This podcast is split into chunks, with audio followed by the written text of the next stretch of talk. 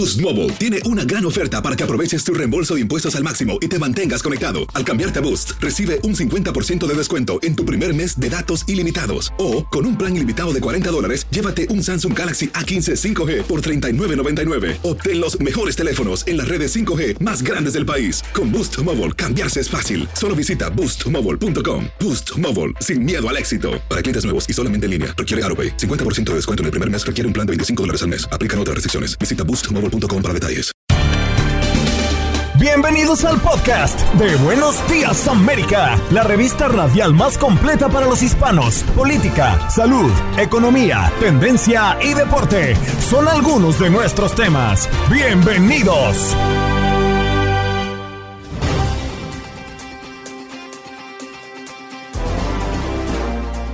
Hoy en Buenos Días América conversamos con Frank Liz, quien es experto en economía global, para hablar de cómo afecta la guerra a la economía mundial y al abastecimiento de productos. Dadilia Garcés, epidemióloga, nos habla de la variante BA2 propagándose rápidamente. Yanira Mendoza, quien es coach de divorcio, nos habla de los hombres, también lloran. En los deportes, Diego Peña, para hablarnos de el próximo compromiso que tiene la selección mexicana frente a los Estados Unidos. También Correa, que se despide de los Astros de Houston y ya pronto estará con los mellizos de Minnesota. Y la hazaña de LeBron James en la NBA.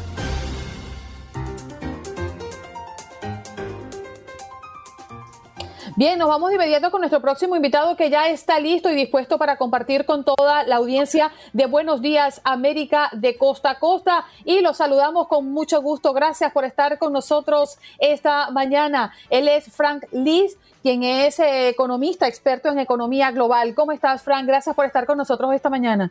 Muy buenos días, encantado de, de verlos a ustedes y gracias por estar frente a su audiencia.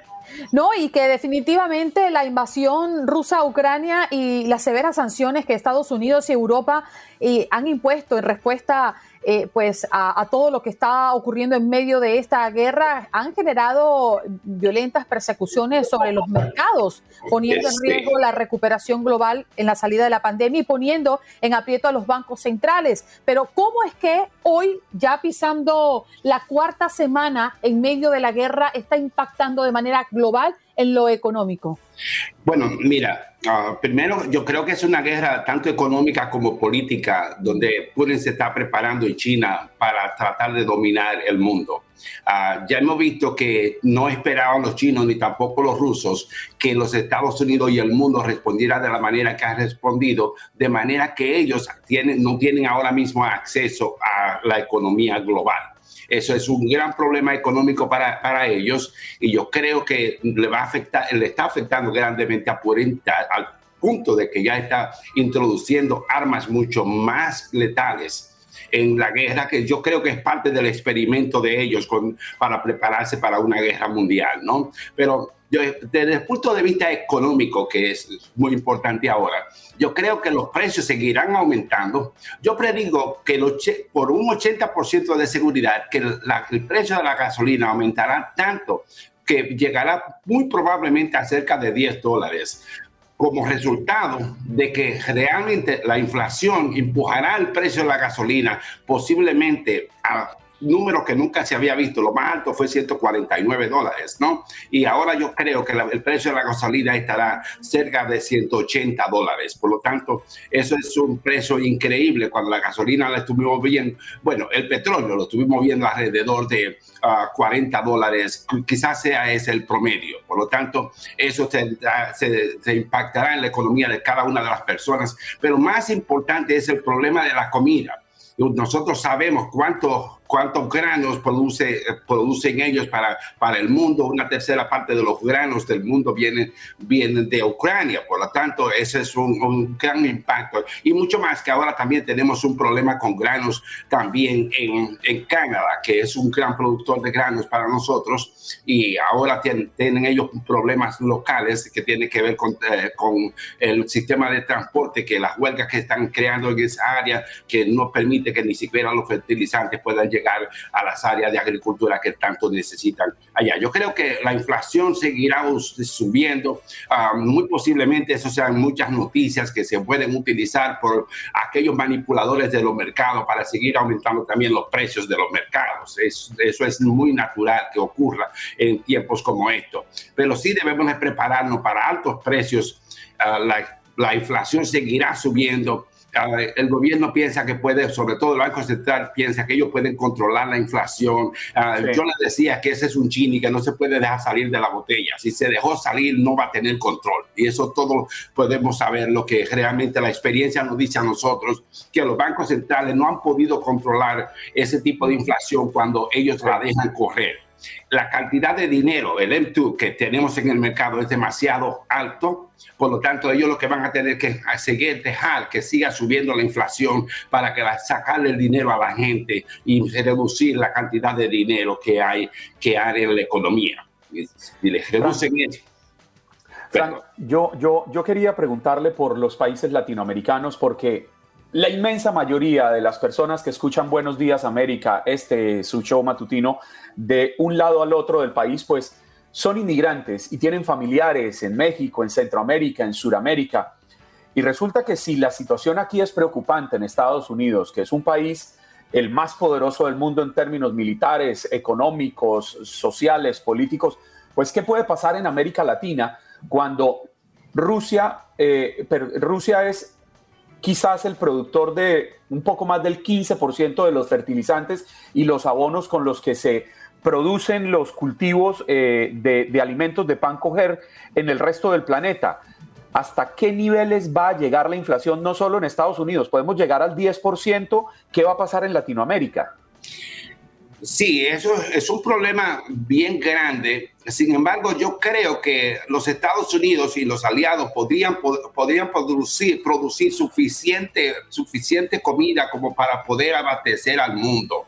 Ah, creo que los fertilizantes, eso parte de la misma manipulación, los fertilizantes han crecido. Uh, una compañía, por ejemplo, Moss, que estaba yo voy a decir 8 dólares, ya pasó de 60 dólares. Yo creo que las compré alrededor de, de 9, 12, 12 dólares por ahí y ya pasó de 60. Yo pienso que esa compañía va a llegar, tiene mucha posibilidad de llegar a 180 dólares. O sea que los fertilizantes seguirán aumentando ciertamente, pero es mucho parte de manipulación que también puede existir en el mercado, porque yo estoy seguro que los Estados Unidos y muchos otros países tienen acumulado grandes cantidades de granos para poder abastecer en caso de una crisis. Um, yo creo que Rusia uh, está tratando de empujar, pero ellos se están encontrando con un problema de varias direcciones. Número uno, China se dio cuenta del problema que se estaba metiendo y China se ha retractado. Tuviste que los, los chinos vinieron la semana pasada a tratar de negociar nuevos términos, hablar de diferentes cosas. Mandaron el segundo de China, ¿eh? porque realmente ellos saben el gran problema que tienen en sus manos. la economía china estaba prácticamente en bancarrota. El Shanghai, el, todo el Hansen, todo bajaron al piso, rompieron un el soporte del 2020. Ellos nunca esperaban que eso hubiera ocurrido y al ocurrir eso realmente le ha creado un gran problema a los chinos y los chinos se dan cuenta del problema que tienen. Por lo tanto, ellos se están retractando. Eh, Rusia no sabe cómo salir del problema ahora porque Putin es una persona que realmente el profile de él ha cambiado bastante. Él es una persona que realmente no tiene mucho control, nadie lo puede controlar a él. Por lo tanto, es un gran problema que él tiene en sus manos y acelerar la cantidad de, de el poder de las armas que él está utilizando, eso puede seguir continuando y quién sabe dónde lo pueda llevar. Él se ve acorralado, tanto internamente como externamente. Frank, pensando en que mm, el comportamiento y la economía global va a sufrir o está sufriendo ya de inflación y va a continuar de esta forma, juntando con lo que ha dicho la Reserva Federal la semana pasada de la primera subida de tipos de interés. Eh, ¿Qué significa esto y cómo nos estaría afectando a nosotros acá en los Estados Unidos? Bueno, nos, está afectando, nos seguirá afectando porque todos los precios van a subir, las casas van a seguir subiendo llegará un momento que las casas seguirán subiendo tanto que le crearán un gran problema a los dueños de casa, número uno, porque mucha gente va a querer seguir comprando casas en momentos donde no deben de comprar una casa, pero la seguirán comprando, entonces va a crear un problema en el real estate. No solamente ya lo tenemos en Canadá, lo tenemos en muchísimas ciudades del mundo. Por lo tanto, en Estados Unidos tenemos un gran problema de real estate que están sumamente altos ya como resultado del dinero tan bajito que, que teníamos eh, mucho dinero disponible en manos de muchísimas personas que han levantado el poder adquisitivo de ellos y ahora se lo quieren sacar de cualquier manera, ¿no? Y eso es lo que tiene que ocurrir. Si no lo sacan, pues la inflación va a seguir subiendo, ¿no? Porque no podemos tener una liquidez tan grande como la que tenemos en este momento y que todo siga igual. No es posible, eso no es posible. Por lo tanto, yo creo que vamos a tener un problema que los precios de los productos comestibles, que son lo que tú te das cuenta, claro, eso es lo que más afecta a la gente, ¿no? Porque si es lo que, en términos de porcentaje de dinero que la gente gana, a los ricos no le importa si aumentan, si aumenta la comida y si ellos pagaban antes mil dólares y ahora tienen que pagar tres mil dólares, no, eso no importa, ¿no? Sin embargo, para la gente de clase media y clase baja, ese es un impacto muy grande en su propia economía doméstica. Por lo tanto, ese será un problema que se le sangre, sacar la sangre a las personas y eso es básicamente lo que se quiere, sacar la liquidez de la economía y básicamente la sacan de la gente pobre. Sí, Frank, eh, ese es un panorama, pero ¿qué está pasando al otro lado del mundo? Y rápidamente, porque el tiempo se nos está agotando, ¿qué está pasando en Rusia? ¿Cuánto tiempo puede el régimen de Vladimir Putin soportar los embates de las sanciones del mundo occidental y poder mantener esta guerra que se supone eh, él planeaba no iba a extenderse más allá de 8 o 10 días y ya va en la cuarta semana. ¿Hasta cuándo aguantará la economía rusa? No solo, recuérdate, no solo la economía rusa, ¿cuánto va a mantener él el control de la estabilidad política dentro de Rusia? Recuérdate que Rusia básicamente él es un dictador y como dictador él tiene ahora tiene control pero ya esto está sacando de control a todo el mundo. Entonces ya hay manera como los rusos ya se están enterando, porque ellos básicamente suprimen todo tipo de noticias que no les convenga a ellos.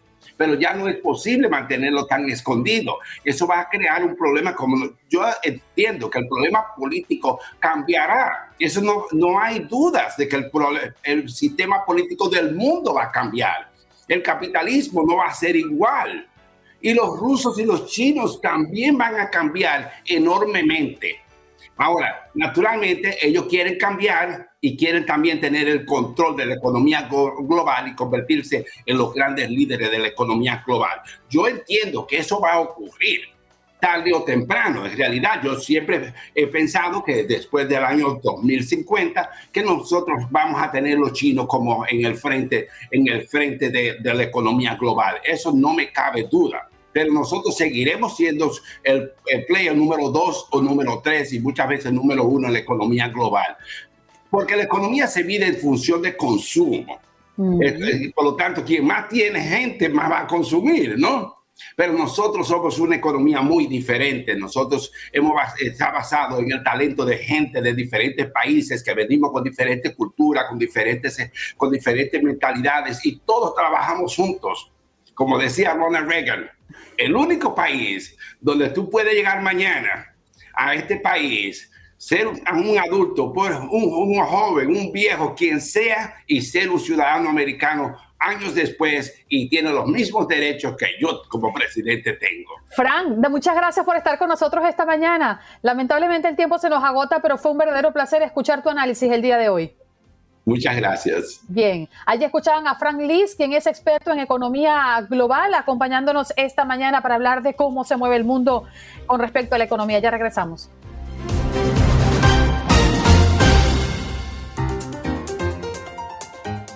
Estamos listos para recibir a la doctora Dadilia Garcés. Ella es epidemióloga. Qué placer verla de nuevo, doctora. Gracias por estar con nosotros esta mañana. Muy buenos días. Bueno, la pregunta que se han hecho muchas personas a lo largo de los últimos días es que puede generar una nueva ola de caos esta subvariante BA2 que está avanzando y que la hemos escuchado como, como más presente cada día. ¿Esto podría estar llevando a una ola de caos nuevamente? Mira, lo que está ocurriendo es de que las personas lamentablemente tomaron eh, la baja de casos como que la pandemia ya no existiera. Y esto ha llevado que inclusive muchos países levantaran completamente las medidas, sobre todo en Europa, y el proceso lamentable de la guerra en Ucrania concentró la atención del mundo en ese proceso. Sin embargo, esto también contribuye a que los casos aumenten en Europa. Son tres millones de personas que se están movilizando de una manera masiva y siempre que hay refugiados hay enfermedades y esto incluye el COVID-19 en estos momentos. La nueva variante tiene un comportamiento que se había empezado a analizar muchísimo antes y es que uno se le llamaba la subvariante sigilosa porque no se podía detectar inicialmente con los exámenes, inclusive la PCR que teníamos en el mercado en ese momento. Y por otro lado, se ha demostrado que es 30 veces más contagiosa que la variante original Omicron. Además, tiene la capacidad de volverte a infectar si ya te dio Omicron. Así que tiene la combinación perfecta para podernos causar un nuevo problema de salud pública en muy pocas semanas.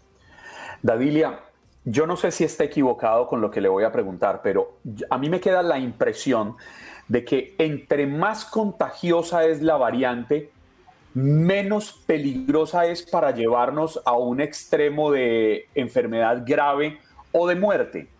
¿Qué tan cierto es esto?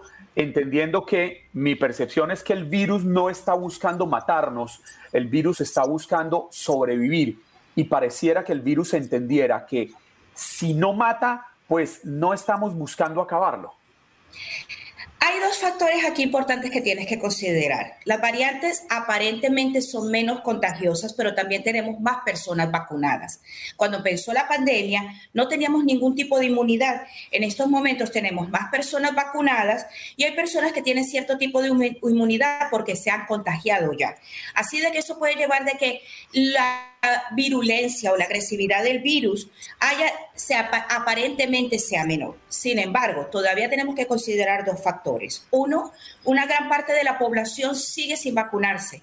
Aquí en las Américas, Haití no llega, por ejemplo, al 10% de personas de su población que se hayan vacunado. ¿Cuál es el problema de no vacunarse? Uno, te infectas y dos, pasas a ser una fábrica de variantes. Y estas variantes pueden volverse más agresivas porque reciben información de un sistema inmune que no está entrenado.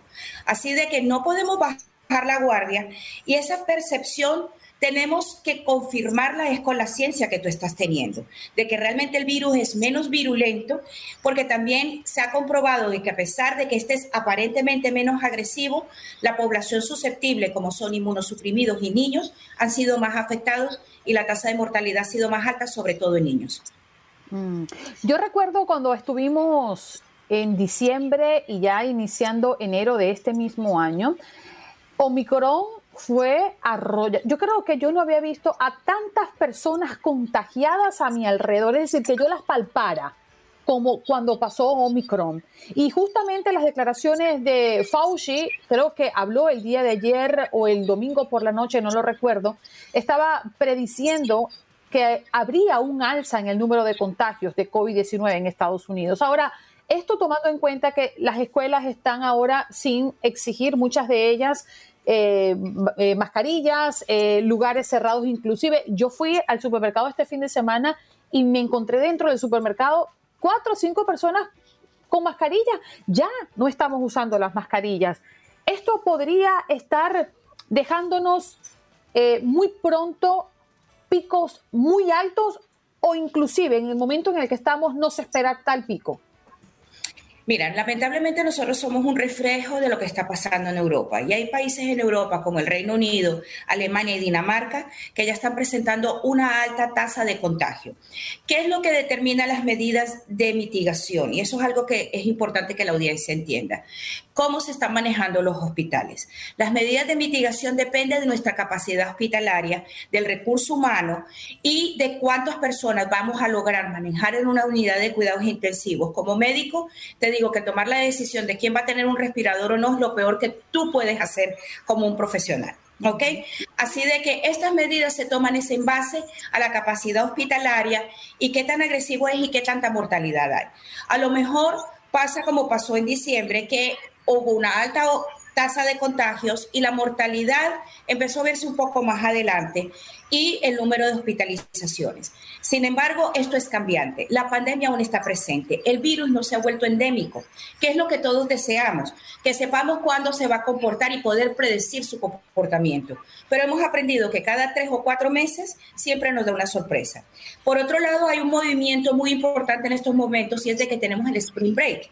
Y aquí mismo en Estados Unidos hay áreas donde la tasa de contagio sigue estando por encima del 10%. Y todos esos jóvenes vinieron a la Florida o han ido a otros estados, se han mezclado con personas de otros estados. Es una población también que la tasa de vacunación es muy baja. Esto nos puede llevar a dos semanas a que tengamos este pico en la nación. Sabe, Dadilia, que leíamos hace unos días aquí en los titulares de Buenos Días América, cómo ya eh, Pfizer pidió la autorización para el segundo refuerzo o la cuarta dosis de la vacuna contra para las personas mayores de 60, 65 años, si mal no recuerdo, y Moderna también ya la pide, pero para todos. Nosotros aquí, al menos nosotros cuatro, creo que entendemos la importancia de vacunarnos porque no hemos caído en ese juego político. Pero ¿cómo explicarle a las personas que desde el comienzo han sido un poco incrédulas que ya vamos para una cuarta dosis? Mira, el, algo que yo siempre he dicho es de que esto es un virus nuevo, ¿ok? Las vacunas generalmente, lamentablemente, tenemos que ver cómo se comportan. El sistema inmune no es como un animalito doméstico que tú le dices, siéntate, date la vuelta hasta el muerto. No, en un momento tienes que volver a reforzar ese entrenamiento porque va a empezar a hacer lo que no es, sobre todo con algo que no conoce. ¿Qué pasa con las otras vacunas? Muchos son bacterias que la, la, inmunidad es mucho más fácil de lograr. Y si recordamos, la vacuna de la influenza es una vacuna anual porque el sistema inmune pierde completamente la información de qué es lo que necesita. Y es anual porque ya tiene un comportamiento epidemiológico endémico, que ya sabemos que para cierta época del año ya viene el flu, es la época del flu, es como el carnaval, ok, viene el carnaval, ya sabemos cuándo nos toca. ¿Ok? Pero el coronavirus todavía no ha determinado el comportamiento que va a tener durante el año. Y el sistema inmune empieza a decaer, sobre todo en este tipo de virus respiratorios. Así de que para las personas, sobre todo vulnerables y personas que están en, en trabajos de riesgo, que están expuestas al público, yo recomiendo altamente que se coloquen todas las dosis. Eso ya definitivamente el comportamiento antivacunas no es solo contra el coronavirus, ya se venía viendo con otra clase de vacunas que se han comprobado que son efectivas y seguras. Yo pienso que la educación es la mejor manera de continuar intentando de convencer a estas personas de que tomen una decisión saludable y en favor de la salud pública. ¿En qué punto estamos, doctora, en prevención por el COVID-19? Es decir, ¿qué hay en el mercado ¿Qué opciones tenemos nosotros para cuidarnos y prevenir el COVID-19 más allá de las vacunas y más allá de las máscaras? Mira, yo pienso que la, mejor opción que tenemos en el mercado somos nosotros mismos. Tenemos que seguir teniendo un comportamiento responsable, un comportamiento de que el cuidarme es cuidar a mi familia y es cuidar a mi comunidad. Yo creo que la mejor cápsula que nos podemos dar todos los días es la empatía colectiva que necesitamos tener. Las medidas de salud pública es para protegernos a todos el seguir lavando las manos, que es algo que nos enseñaron desde pequeños, va a seguir siendo nuestra mejor defensa. Y en lo particular, yo recomiendo, como tú mencionabas, si vas a estar en un lugar cerrado que no conoces a las personas, continúa utilizando tu mascarilla. Esto ya no es imposición de gobierno, es tu imposición de salud, es tu rutina, es tu manera de protegerte. A mí las personas me miran extraña porque yo continúo usándola en lugares cerrados la mascarilla en el lugar donde yo trabajo continuamos con la rutina de la mascarilla y la tasa de contagio ha sido muy baja por continuar con medidas tan sencillas que se han demostrado que simple y llanamente funcionan. ¿Qué tan lejos o qué tan cerca estamos de que la Organización Mundial de la Salud eh, tenga las bases suficientes para cambiar de pandemia a endemia y que este coronavirus que tanto dolor de cabeza nos ha dado, que tanta tragedia nos ha traído y tanto dolor, ya se convierta en una gripe común como la que estamos acostumbrados a vivir por temporadas, que por cierto, pues si uno ve las estadísticas, pues las gripes normales también han traído dolor y muerte. Y a, tomando a colación eso, las olas de gripe, inclusive la de Hong Kong, trajo una ola de muerte muy alta y las vacunas sirvieron para protegernos de esto. Los virus respiratorios llegan para quedarse, siempre lo he dicho, y el ciclo pandémico puede ser de tres años a cinco años. Vamos por el dos años y medio. La idea de la vacunación es mantener al mayor número de personas vivas y sanas. Así de que todavía nos falta, yo digo, de por lo menos medio año más. En lo referente a tu pregunta, ¿cuándo la organización va a declarar que esto es una endemia? No se va a poder declarar endemia a nivel global mientras existan tasas de vacunación tan bajas en otras partes del mundo. Hay países de África que tampoco llegan al 10% de su población vacunada. Así que se va a tener que declarar endemia por cada país. Probablemente Estados Unidos y los países con altas tasas de vacunación lleguen a un ciclo endémico pero con altas restricciones a aquellos países que todavía tengan el brote epidémico y esto va a tardar un tiempo hasta que la vacuna no sea distribuida equitativamente a nivel global. Doctora, muchísimas gracias por estar esta mañana con nosotros. Ya la extrañábamos. Permítanme, yo no solo hablo de coronavirus, no se preocupen. Lo vamos a llevar muy prontito para hablar de otro tema, porque además, ustedes la guía, ya llega un momento en que no queremos saber de coronavirus, pero es necesario estar informado. Gracias, doctora. Que tengan feliz día. Feliz día. Ella es la doctora Dadilia Garcés, que hoy nos acompañó para hablar de esta eh, variante eh, que podría estar generando picos, eh, como ya lo habían comentado anteriormente los expertos.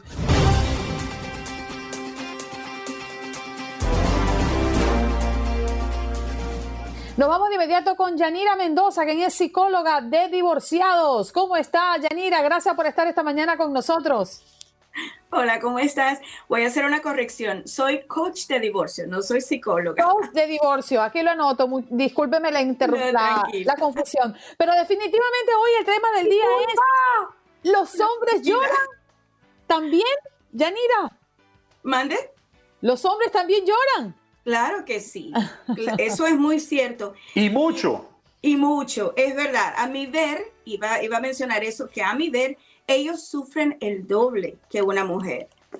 Primero, porque mm. ellos son más duritos de mostrar sus emociones. Ellos se tragan las emociones.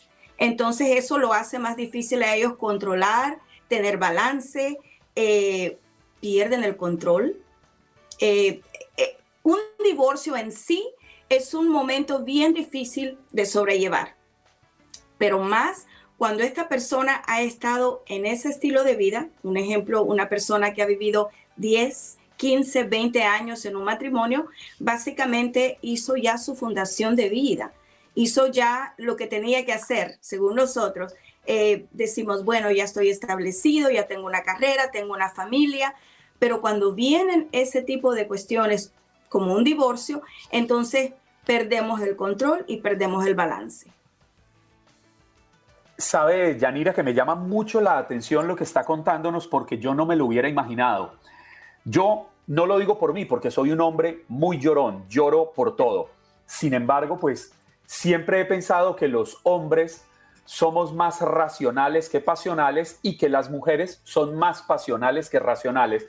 Y no lo digo por mal, porque por el contrario creo que las mujeres deben estar en posiciones de más altas responsabilidades precisamente porque ven las cosas desde la pasión, con sentimientos y ejercen una mejor valoración antes de tomar decisiones drásticas. El hombre simplemente ve números, cifras y ya, corten, corten, corten. Pero no me imaginé que de verdad los hombres pudieran ser más llorones que las mujeres. Bueno, e, esa es la cosa, que no son llorones, sino simplemente les cae más pesado el traguito amargo que hay que pasar en un divorcio, porque nosotros somos bien vocales, nosotros vamos y le contamos a, la amiga, a la vecina, hasta personas desconocidas, nosotros nos sentamos en el salón de belleza y empezamos a, a contarle nuestra vida a la peluquera. Pero ellos se tragan las emociones. Cuando usted le pregunta a un hombre en medio de un divorcio cómo está, él está perfectamente bien, porque no saben expresar lo que sienten y menos, Dios no lo permita, que los vean llorar, porque el acondicionamiento social no les permite a los hombres que sean expresivos emocionalmente. Y esto mm. empieza desde nuestra niñez, cuando les decimos a los niños, deje de estar llorando que parece niña, los hombres no lloran y cuestiones así. Oye, Yanira, ¿y cómo recomiendas o cómo enseñas a los hombres a expresarse, a sacar estas emociones y también después de que lo aprendan e interioricen, ¿es más fácil para ellos a partir de ese momento expresarse? ¿Echarnos unos lloros? Sí, sí, totalmente. Lo más difícil en un hombre es que admita que necesita ayuda porque a nosotros, especialmente la, la, cultura hispana, nos han enseñado que tenemos que ser echados para adelante y que no necesitamos ayuda de nadie, especialmente en sentimientos. Si no lo necesitamos con ayuda física, menos con sentimientos. Pero la verdad es que todos somos hechos de la misma manera y todos sentimos y tenemos eh, temores, emociones y, necesitamos ese apoyo emocional, especialmente cuando estemos, estemos pasando por un momento tan difícil como lo es un divorcio o la pérdida de un ser querido, eh, que a veces pasa también, no necesariamente tiene que ser un divorcio, sino que cuando perdemos un familiar, eh, un padre, que es algo grande en nuestras vidas. Entonces, es importante buscar el apoyo emocional para nosotros poder canalizar todas esas emociones, porque si se quedan adentro, eventualmente nos causan eh, cuestiones físicas, todo lo que nosotros nos tragamos eventualmente aparece en achaques del cuerpo, como decía mi abuela. Oye, Yanira, estaba viendo un estudio recientemente publicado hablando de que llorar puede hacerte más fuerte. ¿Esto lo confirma la ciencia? Mira, no te puedo dar el, el, sí o el no, lo que dice la ciencia, pero en lo que yo he visto en 25 años trabajando con personas atravesando por divorcio, yo te puedo decir que las lágrimas son el mejor remedio para tu alma y es el principio de empezar a sanar eh, en todas las situaciones, en la pérdida de un ser querido, en un divorcio. Tienes que expresar tus emociones y tienes que llorar. Cuando te divorcias estás pasando una etapa de duelo y los duelos se viven enfrentando las emociones y una de las cosas más importantes que hacer es llorar y sacar todo ese dolor para afuera. Una de las eh, maneras que lo hacemos es llorando, escribiendo, eh, haciendo actividades eh, físicas como ejercicio o tal vez meditando, depende de lo que la persona le haga feliz. Pero es importante echar unas lagrimitas por ahí, porque esa es una de las, de las mejores maneras de sentir un alivio emocional.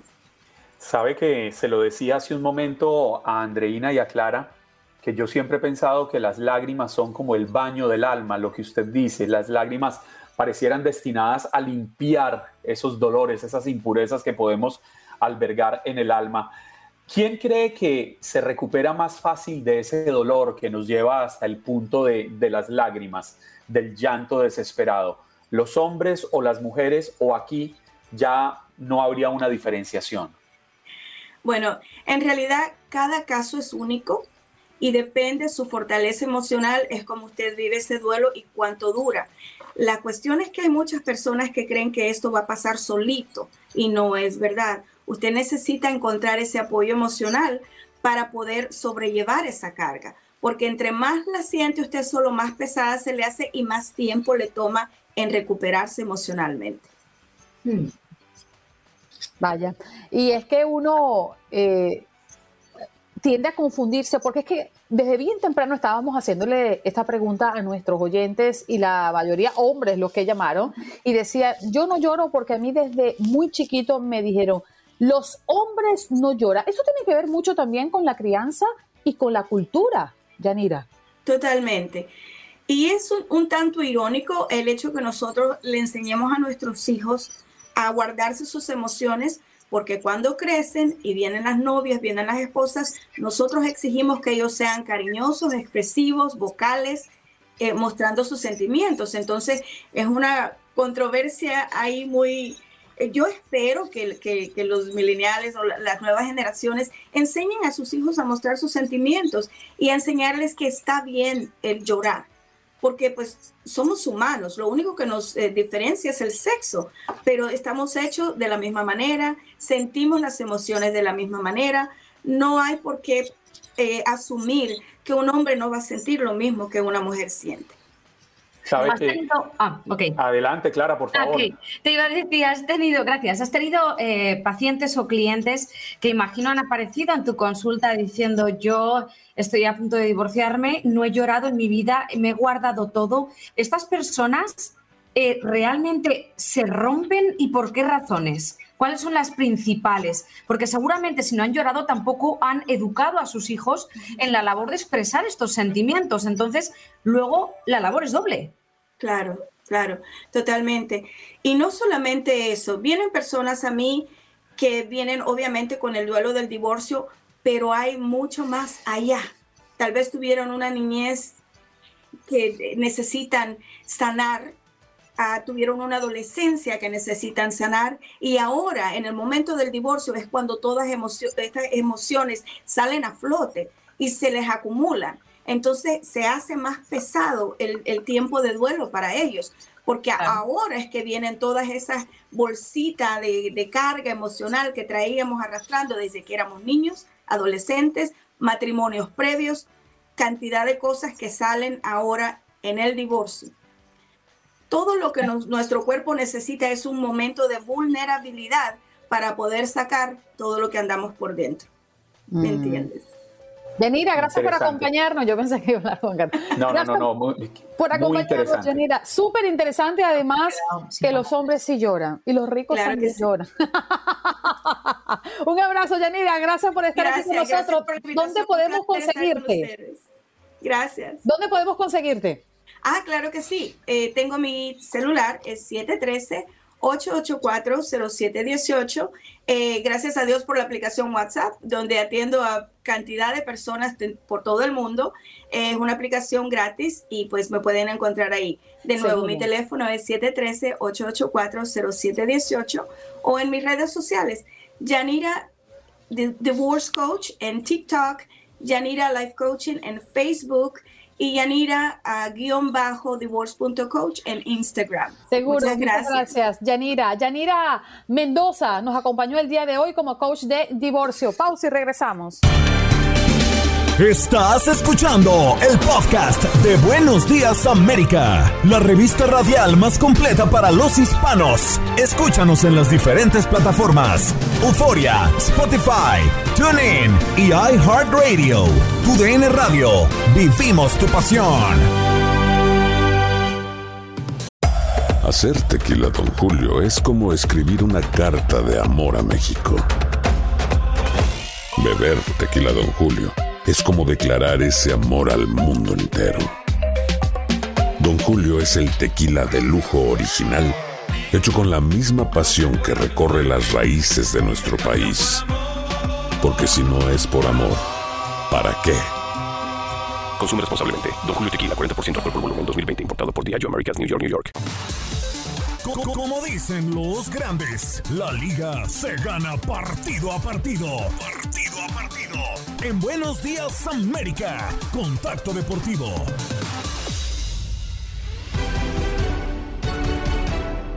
Bueno, esperando al nombre de la película, aquel señor que le encanta el fútbol, la NBA, el béisbol de las grandes ligas, la NFL, el tenis y la Fórmula 1. Adivinen, adivinador, le estoy lanzando una adivinanza, ¿eh? No, pero es que eh, usted con todo eso que me mencionó, yo le podría decir que, Diego Peña, que Tate, que Pedro Antonio, que Gabo, la propia Andrea Martínez, a todos les encanta eso. Mm. ¿Hay uno en especial? Sí, hay uno en especial. Sí, solo que yo no lo voy a decir porque yo me lo sé, porque, porque porque yo produzco esto. Entonces yo me voy a, yo me voy a callar porque sería trampa. Sí. Ah, no, no, no, no. Entonces no sé, deme otra pista, Andreina. No, bueno, Dieguito Peña, el primero que usted nombró, ese mismo, que viste calza. El gran Diego Peña, es decir, la mano del Diego. La mano del Diego, y lo hemos invocado porque ya está. Diego, ¿cómo vas? Buenos días. Pero además. Good morning, how are you? Miren, esos, miren esos halos de luz que bajan sobre su cabeza. Él es un iluminado. Es correcto. Bueno, espero. Eh, espero ser un iluminado. lo, que veo es que, a ver, eh, Clara con un fondo azul y los otros dos de blanco, si estoy vivo. Sí, estás vivo. La verdad es que tú pareces, estás iluminado como un angelico, bajado del cielo a escobazos, pero como un angelico. O, son unos cuernos que le están poniendo, alguna de las dos. No, está usted equivocado. Pero mire es que los dos rayos de luz, para quienes no están en el Facebook Live, quienes están en la radio en este momento, vemos a Diego Peña que tiene dos rayos de luz perfectos que caen sobre su cabeza, cual propios cuernos. O sea, usted se tuvo que imaginar los cuernos, ni siquiera tocado, algo, no, nada, cuernos. Es que, mi amor. Pues lo primero que dije fue un iluminado, pero luego me di cuenta la forma que tienen esos dos rayos y cómo caen perfectamente sobre su frente.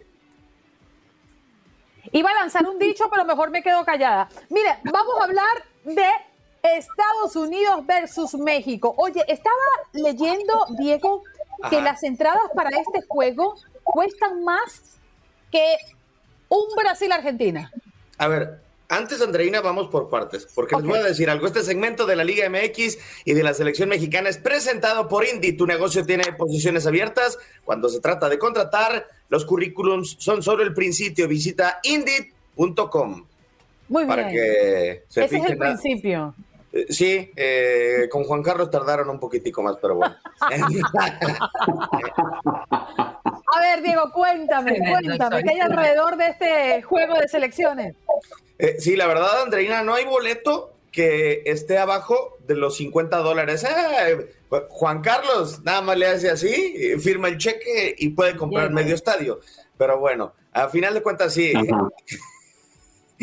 ¿Por qué te ríes, Clara? No, pero si abrimos el micrófono, Clarita, que no te que me dejo el micrófono cerrado porque como me río mucho, a ah. veces, pues me río sola al menos, así no molesto.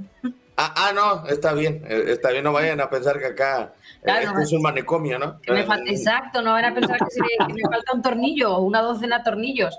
Sí, no, ni a nosotros, hombre.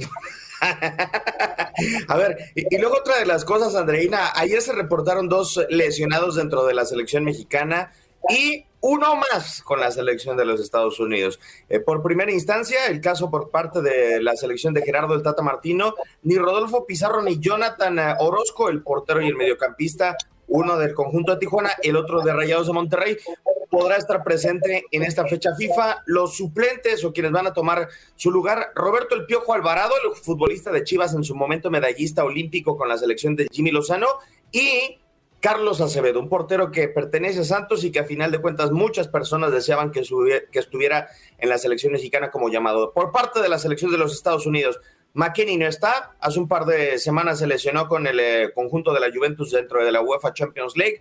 Eh, hay una serie de bajas muy importantes y ayer se sumó una más, la de Brendan Aronson, el atacante del Salzburgo dentro de la Liga del Fútbol eh, Austriaco, y ha caído, por ello no va a poder contar con eh, el futbolista ofensivo Greg Berhalter. Y hablando de la cancha del Estadio Azteca, ya lo decías, el precio de las entradas, Andreina, pues les valió sorbete a la gente el costo que tuviera. Se esperan alrededor de 50 mil aficionados en el Coloso de Santa Úrsula. Así, 50 mil aficionados. Mucho billete ¿eh? es lo que hay por ahí rodando, pero también billetico es lo que se ha revelado de los salarios del PSG. Sí, Andreina. Antes, eh, para continuar con la información, les decimos que esta información de la selección mexicana fue presentada por Indeed. Si estás contratando, necesitas Indeed para aprender más. Visita indeed.com posible. Así es como está esta situación. Sí, a, Neymar, eh, Andreina, a ver, si nosotros reveláramos los salarios de Buenos Días América, los del Paris Saint Germain serían cualquier cosa a nuestro lado. Pero bueno, eh, a final de cuentas, a Neymar le pagan 4 millones de euros mensuales. 4 millones de euros, mensuales. Calderilla. Dios mío, ¿pero qué es eso? A ver, vamos a traducirlo, si te parece, Andreina, en eh, anuales para hacer la conversión. 50 millones mínimo. Pues 48. 48. 48. ah, gracias. Gracias, Juan. Pero pues, podemos autorizar el aumento a 50. Mm, fíjate que les voy a preguntar el equipo por qué no aumentan a Neymar. Eh, después, el segundo mejor pagado y que tiene un contrato menor al que tenía en Barcelona, Lionel Messi. No se podía esperar menos, ¿no? Y creo que era parte del morbo. 25 millones de euros netos por temporada con el equipo de la capital francesa, pero como le es fiel al Paris Saint Germain, el Paris Saint Germain dice, te doy un bono de fidelidad. Y este comprende un total de 15 millones de euros más al año. ¿no? Mm, o sea, 40 millones de, ah, de euros. Sí, sí, sí, sí. sí oh, ok, ok. Bueno. Igual te da, son muchos en dólares, igual te da euros que dólares, son muchos. Sí. te lo digo yo. Ok. Eh, y para quedarnos tranquilos, el tercero en este orden es Kylian Mbappé, que no ha podido ser renovado, que se le ofrecieron un total de hasta 45 millones de euros netos al año y recibe el muchacho de 24 años 2.2 millones de euros mensuales. Son los tres mejores pagados en la Liga de Francia, los tres mejor pagados del Paris Saint Germain, que lógico, esta es la cifra oficial que el diario El Equipo ha revelado de estos tres. Bueno, en esta mesa, levante la mano, ¿quién quiere un bono? no los merecemos, ¿eh? ¿Qué tiene Messi que no tengamos nosotros, pues? ¿Qué pasa? Una casa en Barcelona. Otra ¿Qué tiene el dinero? Otro aquí delante, en Miami Beach, en Sunny Isles, así, en la planta 40, ahí tiene la terraza. Sí, señor. ¿Tiene dos, Djokovic. ¿Ah? ¿Dos? No sé. Yo sé que tiene uno. dos. dos. en donde entras con el carro y subes. Sí. De esa marca alemana. Qué nivel, qué nivel. Oye, hablando de los hombres también lloran, Dieguito Peña, ¿hay algún momento mm, en el mundo del deporte que un hombre llorando te ha hecho conmover? A mí, por ejemplo, las lágrimas de Roger Federer tras perder con Nadal en Australia del 2009, eso a mí me conmovió, lloré con Nadal. ¿A ti cuál? A ver, yo lloré como Magdalena cuando Atlas ganó el eh, título de la Liga MX. O sea, me tocó estar en cancha, era mi primera final en televisión y como Magdalena lloré, no me pude contener. Y al aire. Qué paciencia. No, afortunadamente no me pidieron que entrara. Lo sacaron de la transmisión. Sí, pero las lágrimas que más me han conmovido cuando Messi lloró abiertamente en la final de la Copa América del 2016, ah. cuando se sentó en el banquillo del MetLife Stadium a derramar lágrimas. ¿Y cuando se despidió del Barça? Pues También, ese día, ese día votó un penalti. Sí, de acuerdo. E-, ese día, yo estaba y mi esposa dice, yo había tomado bastante cervecita. Y mi esposa dice que yo me quedé dormido. Le dije, ¿cómo que me quedé dormido si había Messi votar un penalti? Sí, momentos que nos conmueven. Ese es un partido de fútbol que voy a recordar siempre porque estuve viendo ese día, ese día yo estaba en el estadio. ¿Sabe qué me va a hacer llorar? ¿O estoy casi al borde de la lágrima? ¿Cuál? Ustedes hablaron de comida, todo el corte comercial. O sea, y ni siquiera hemos llegado a la hora del desayuno acá en México. Gracias. La verdad, es muy triste eso y ganas de llorar, te voy a decir, porque no, no hay nada como, como sustituir este momento. Pero bueno, ¿a qué íbamos nosotros? ¿A hablar de quién? ¿De Carlos Correa era? Hacer llorar a todo Houston, Andreina. Oye, sí, ¿cómo le has dolido eh, la salida de Correa? Sí, tomó la determinación el sábado, Andreina. Ayer se presentó con los Twins de Minnesota. Pues claro, eh, ¿cómo, le haces? Billetico, bebé. Billetico. Yo, también lloraría si me ofrecen 105 millones de dólares por tres temporadas, ¿no? Y, todavía la opción de cancelar el contrato en la primera o en la segunda. Eh, a ver, se presentó todavía no es oficial la transferencia, a pesar de que ya se dio a conocer la, la decisión, está pendiente el examen médico. A final de cuentas, ayer apenas eh, solamente se presentó antes de que saliera rumbo a Florida un eh, duelo amistoso, la organización de los eh, mellizos de Minnesota para enfrentar a los cuervos de Baltimore, mejor dicho, a los Orioles de Baltimore. Y lo que también ha sido importantísimo, Andreina, más allá de la presentación de Carlos Correa, es las contrataciones de Urshela, de Gary Sánchez y de Sonny Gray. O sea, tres de ellos que han pasado por los New York Yankees, a final de cuentas, y que han sido parte primordial de la organización del Bronx en los últimos años, ¿no? A final de cuentas creo que es así como se eh, da a conocer eh, este entusiasmo que tiene la organización de los uh, mellizos de Minnesota y Correa que llega con 26 cuadrangulares la pasada temporada y después de haber sido campeón con Houston Astros de la Serie Mundial en su momento.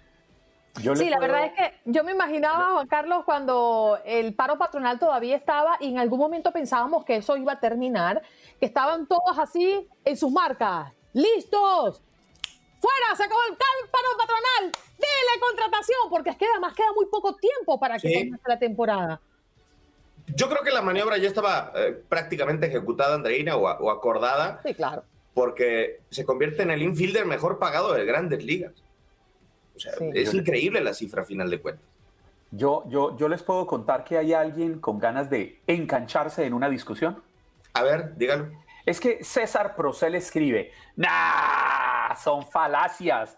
¿A poco les duele que se vaya Carlos Correa? ¿Cómo es esto, mi querido César Procel? ¿Qué bueno. tal? Buenos días. Eh, ¿Qué tal, Diego? Buenos días. Buenos sí, días. Y, y, este, acompañen tu dolor. Estás hablando de comida y arepas y nosotros aquí muertos de hambre. Está bien, pero, pero hay un Dior que todo lo ve. Oye, no, lo que estabas diciendo de Carlos Correa, fíjate que este fin de semana fue la conversación porque se supone que ya se va a ir, que le dieron un contrato con los Twins por 105 millones. Se supone no, se va. Bueno, sí. No, se supone hasta que vea, hasta que veamos la presentación, hasta que veamos, hasta que veamos la presentación oficial, se supone, ¿no? Porque todo puede pasar. Entonces, eh, pero yo no entiendo por qué la gente dice que les duele en Houston. Si nos llevó a dos series mundiales, tuvo un anillo de la serie mundial en la ciudad espacial, dos series mundiales en cinco años. Creo que Carlos Correa se merece lo, lo que le ofrezcan. Y sí, lo que sí llama la atención es que por tanto tiempo se dijo, van a hacer, quiere un contrato a largo plazo por muchos millones de dólares y termina conformándose, y no sé si es la palabra correcta, pero con un contrato de 3 millones y 105, perdón, 3 años y 105 millones, que se me hace muy poco y se me hace una cantidad que los Astros fácilmente ah, bueno, podrían haber esta pagado. comparación de lo que tú ganas, claro, que es poco, César. Yo, yo, yo la no, verdad, no, no, bueno, claro, eso sí. Yo con eso la ni cómo, mitad de eso ni eso cómo me- negártelo. Yo con la mitad de, es más, con una décima parte de eso me conformaría por tres años. No, yo te entiendo, pero acuérdate que él está, estamos hablando de beisbolistas. Ellos están, estaba, él estaba pidiendo, no sé, inicialmente eran como 50 millones por año, algo, una, una cosa así de loca. Entonces, eh, creo que los Astros de Houston podrían haber hecho una contraoferta por 105 millones de dólares en tres años, pero yo, yo personalmente pienso que algo, hay algo más detrás de esto. Por alguna razón no quisieron dárselo o no quiso él quedarse en Houston por esa cantidad. Tal vez es una cuestión de, hey, enséñame lealtad. Si, si realmente te importa tanto lo que ha aportado el equipo, pues ofréceme un contrato más jugoso y, y dame, dame un buen motivo para quedarme. Todo pasa Eso. por el cochino dinero. No, y si mal no estoy, lo que sí puede terminar doliendo, César, salvo tu mejor opinión, es que también se rumora de la salida muy próxima de José Altuve, ¿no? Que no, no lo dudo, sí, sí, ya se está mencionando eso también, pero igual, es otro, otro hombre que también le ha dado todo al, al equipo de Houston y creo que, digo, no, no, sí, se va a extrañar, pero no vería yo, yo por lo menos con malos ojos, que busque otro, otro rubro para seguir su carrera, que al final de cuentas se van y regresan. ¿no? Ah, no, que se vayan todos, no, no duele, no pasa nada, Andreina, no, no, no, nada que ver. Nadie, es- nadie es indispensable, nadie es indispensable. Pero es que José Altuve para los Astros de Houston viene siendo así como un Miguel Cabrera en los Tigres de Detroit, un Félix Hernández en los Marineros de Seattle. O sea, llega un momento en que Un los Juan Carlos jugadores Aguiar en Buenos Días América. Lo siento, pero no. No, no, no. Íbamos bien, íbamos bien. Muy buena la comparación. se convierten en unos jugadores emblemáticos al final. No, sí, totalmente de acuerdo, eh, so- pero al final de cuentas en las ligas mayores son pocos los jugadores que realmente empiezan y terminan su carrera en un solo equipo. Es- eso es parte de, eso es parte del grupo. Igual en el fútbol, pocos los que se quedan en un solo, en un solo equipo y pues es ya, ya. Creo que ya nos dieron suficientes glorias y yo no lo vería mal que, que cambiaran de aires. O sea, no, no pasa nada. Sí, es, es muy cierto. Es muy difícil conseguir un jugador que comience y termine en el mismo equipo. Oye, pero antes de que te me vayas, Dieguito, nuevo triple doble de LeBron James, pero es que el equipo tampoco da como mucho, ¿no? Eh, a final de cuentas, ayer terminan ganando, terminan superando a- en un suelo conocido a Cleveland Cavaliers para LeBron James. 38 puntos, 12 rebotes, 11 asistencias. En el eh, segundo cuarto, un total de 17 unidades. En los últimos 12 minutos, un total de 13 puntos. La verdad es que fue una bestialidad después de superar a Karl Malone como el segundo máximo anotador en la historia de la NBA. Y sí, tienes toda la razón, como para medio parchar lo que ha sido el eh, prácticamente final de temporada regular de los eh, Ángeles Lakers. Yo tengo una pregunta. Eh, ¿Juan Carlos Aguiar se va a quedar toda su vida acá con nosotros? Mm. Hombre, Diego, yo me quedaré hasta el momento en que la audiencia crea que me debo quedar o Pero hasta tampoco nos, tampoco nos amenaces, ¿eh? Tampoco No, no, nos no, o amenaces. hasta el momento en que mis jefes crean que me debo quedar, entendiendo que jefes míos son de Diego Peña para arriba, para abajo todos. Diego ¿Por qué Peña, mientes, Juan Carlos? Gabo, Tú estás aquí hasta que terminen de pagar. Si no te pagan, no regresas. Diego, Bueno, es un buen punto. Diego, te tengo una, te tengo una tarea, Diego. Ah. Vamos, vamos a investigar cuánto vale esta tarjeta. Ok. Oh. Es, es, es, de, es, de, tarjeta de Michael Jordan, porque de repente, si, si vale lo suficiente, este, ya podemos retirarnos también al estilo Carlos Correa y José Altuve nosotros. Sigue creyendo. Dieguito, gracias por estar esta mañana con nosotros. Muchísimas gracias, Andreina. Saludos aclara que ya en los últimos cinco minutos nada más se quedó como los chinitos, milando. Pues que estoy trabajando, que si no, pues esto va para adelante. Está trabajando, oíla. Estoy Saludos Es que no me creen. Bueno, a callar. Chao, Diego oh Peña. Fuerte abrazo. Ahora sí, pongámosle la música a César Procel. Porque no, ya para qué, ya. No, ya entra encarrerado, ya. Bueno, sí. Qué guapo estoy, qué bárbaro. Qué chulo amanecí, qué chulo amanecí, qué bárbaro. Qué guapo estoy, qué bárbaro. Qué chulo amanecí, qué chulo amanecí. Dios mío, pero qué baile, Clarita. se desacomodó y todo. Mucha ropa. Mucha ropa. Venga, que estamos en horario familiar, por favor, señores. no, no, no, ya no. No, es ¿eh? A esta hora ya los niños están dentro de las aulas, así que ya. ¿Y las pues mujeres dónde están? Además, además van escuchando por la radio y en la radio no hay imagen, así que este. Clara, adelante, por favor. No, no. Oye, déjame, Oye, César. meteos conmigo que estoy trabajando. ¿Qué pues es noticia en Houston? Pues no nomás en Houston, en toda el área de metropolitana y hasta en Galveston. De hecho, esta mañana amanecimos con un tremendo tormentón que hasta la luz estuvo un apagón. Dije, no, el día de hoy tampoco voy a Buenos Aires América, no hay luz. Pero no, este, regresó la luz, me quedan este 12% en la batería del teléfono y, y puedo, y por eso puedo conectarme el día de hoy. Autoridades colocaron hasta banderas rojas en las playas de Galveston para alertar a los bañistas de las malas condiciones en la costa. De hecho, la Guardia Costera le pidió a toda la gente respetar estas señales para evitar tragedias desde las condiciones adversas ahí en el Golfo de México, porque el oleaje fue bastante fuerte y obviamente es un clima severo que se vino en el área del sureste de Texas. Por otro lado, advirtieron los funcionarios a residentes de alrededor de Lake Houston que se preparen antes de que, bueno, que se preparan anoche. Ahorita ya, ya pasó Ahorita ya la tormenta hace como media hora que terminó. En algunas zonas de la ciudad se reportaba granizo.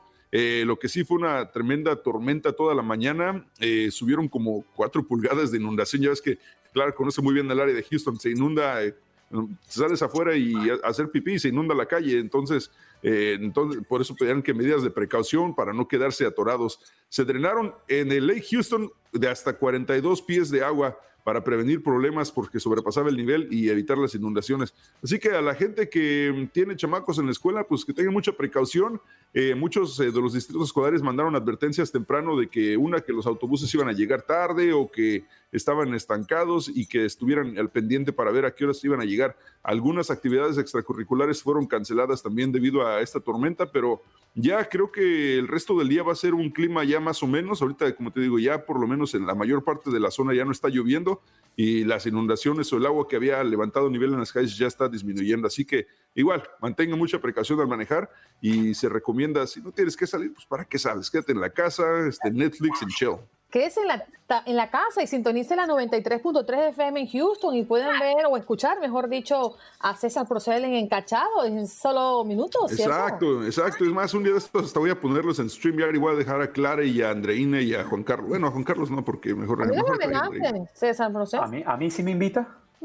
Sí, claro que sí. Pero, pero, invita, unas parceras. O sea, yo voy a traer a Clara y a, y a, y a Andreina. Tú aquí vas a traer. ¿Y quienes, no, parceras, parceras. Y quienes no están en Houston lo pueden escuchar también en alguna aplicación. César? Descarguen la aplicación de Euforia y por ahí pueden escuchar toda la nación desde, desde Seattle hasta, hasta San Petersburg. ¿Cuál desde es la, Seattle hasta es la Nueva York, desde San Diego hasta Miami. ¿Cuál es la zona más recóndita de Florida? Las, las bueno, las, las, este, los callos. Los callos. Los callos. Las llaves, oílo, las llaves. Espérate tú, gringo. No sé. bueno, César, te abrazamos y te damos un feliz martes para ti. Ah, Mira, no, no, no, nada de abrazos. Amapuches, ¿cómo se llama? ¿Cómo? Cuatro paticos. ¿Cuatro paticos? ¿Cómo que cuatro paticos? en adivinanzas? ¿Pero entendieron o no? No. no. 22. El número dos son paticos. Ay, señor. El número dos parece un pato. ¿No se lo enseñaron en el colegio? ¿No tuvieron infancia ustedes o qué? Sí. Eh, no, a nosotros nos trataban como niños inteligentes. Lo que, no tuvimos fue, lo que no tuvimos fue escuela. Next. Chao, César, cuídate. Ay, Jesús. Gracias por acompañarnos en nuestro podcast. Buenos días América. Y recuerda que también puedes seguirnos en nuestras redes sociales. Buenos días AM en Facebook y en Instagram. Arroba Buenos días América. AM. Nos escuchamos en la próxima. Boost Mobile tiene una gran oferta para que aproveches tu reembolso de impuestos al máximo y te mantengas conectado. Al cambiarte a Boost, recibe un 50% de descuento en tu primer mes de datos ilimitados. O, con un plan ilimitado de 40 dólares, llévate un Samsung Galaxy A15 5G por $39.99. Obtén los mejores teléfonos en las redes 5G más grandes del país. Con Boost Mobile, cambiarse es fácil. Solo visita boostmobile.com. Boost Mobile, sin miedo al éxito. Para clientes nuevos y solamente en línea, requiere AroPay. 50% de descuento en el primer mes requiere un plan de 25 dólares al mes. Aplican otras restricciones. Visita boostmobile.com para detalles.